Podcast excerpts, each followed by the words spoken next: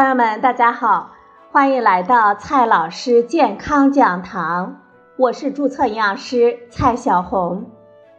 今天呢，蔡老师继续和朋友们讲营养聊健康。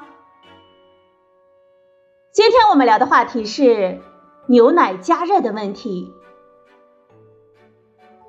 牛奶越来越进入了我们的日常饮食，关于牛奶的传说呢，也就越来越多。比如说，热牛奶，我们中国的多数消费者呢，都是习惯喝热的牛奶。如何加热牛奶，也就成了一个备受关注的问题。社交媒体上呢，也流传着牛奶不能煮沸的传说。这些理由啊，充满了各种的专业术语，很多朋友听起来啊，不觉名利了。不过，有些说法呢，还真的是不合理。今天呢，我们就一一的来说一下。先来看第一点，蛋白质变性完全不影响营养。首先，蛋白发生变性，并不会大大降低营养价值。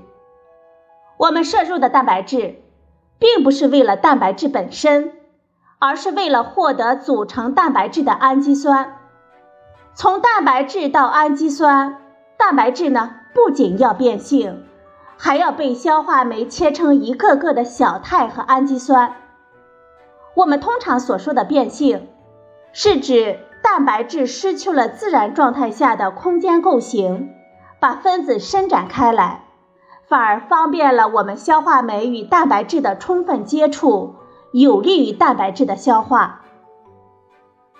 再来看第二点，牛奶煮沸并不足以生成有害的物质。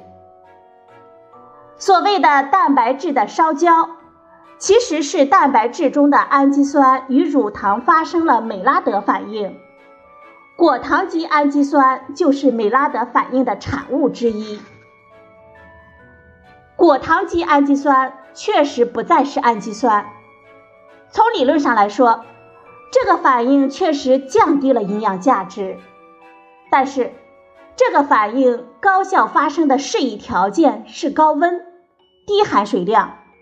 如果美拉德反应发生了，只要有很少的产物，也会导致颜色变深，出现不同的风味。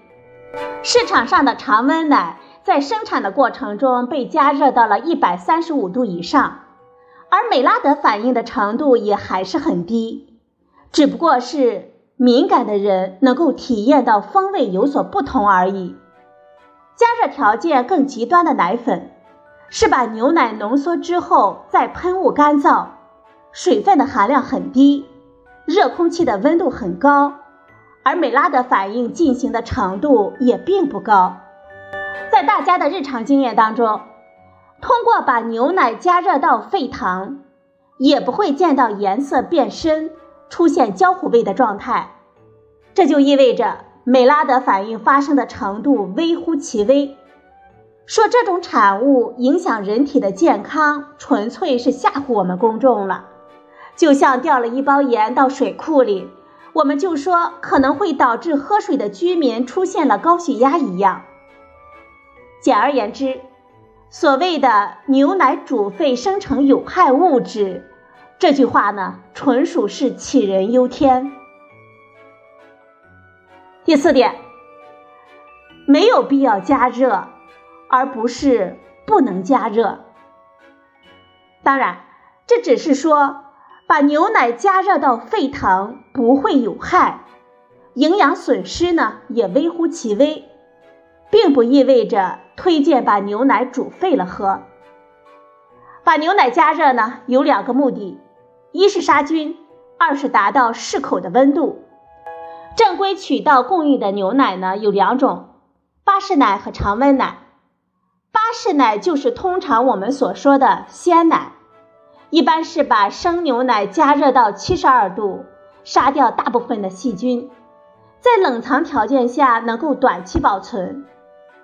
在保质期之内，巴氏奶中的细菌不会长到有害健康的程度。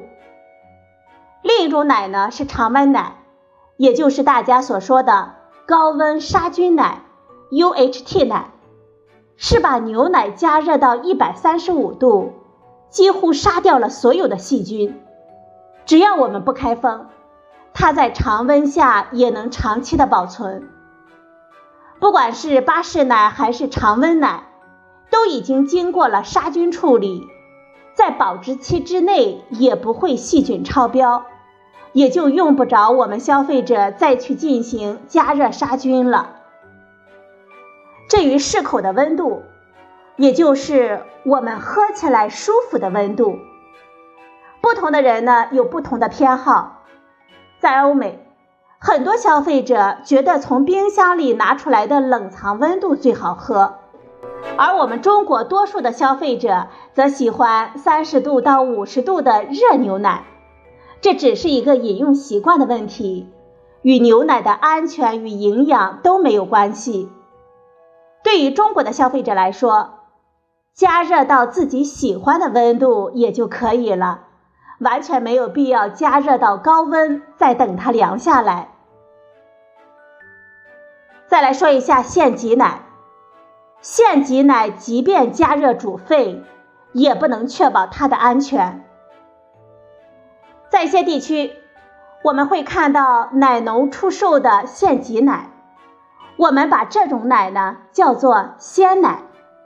在奶制品行业内，这样的奶被称为生奶。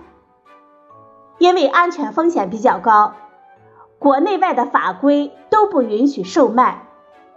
许多消费者认为我们拿回家自己煮开了就没有问题了，但是实际上，煮开只能杀死细菌。如果在挤奶到煮奶这段时间之内，已经有金黄色葡萄球菌等致病细菌大量的增殖，就可能产生毒素。后续的加热煮沸也就无能为力了。而在商业化的牛奶生产当中，牛奶的健康状况是被监控追溯的，挤奶操作避免了人的操作，因而更为干净卫生。生奶从挤出到灭菌的全过程当中，都是在洁净的容器中，并且保持低温，所以安全性能够得到更好的保障。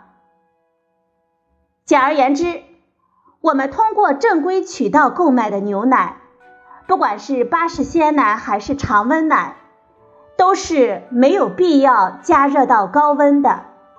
不过，如果我们消费者要加热煮沸，并不会有害健康，也不会损失多少营养。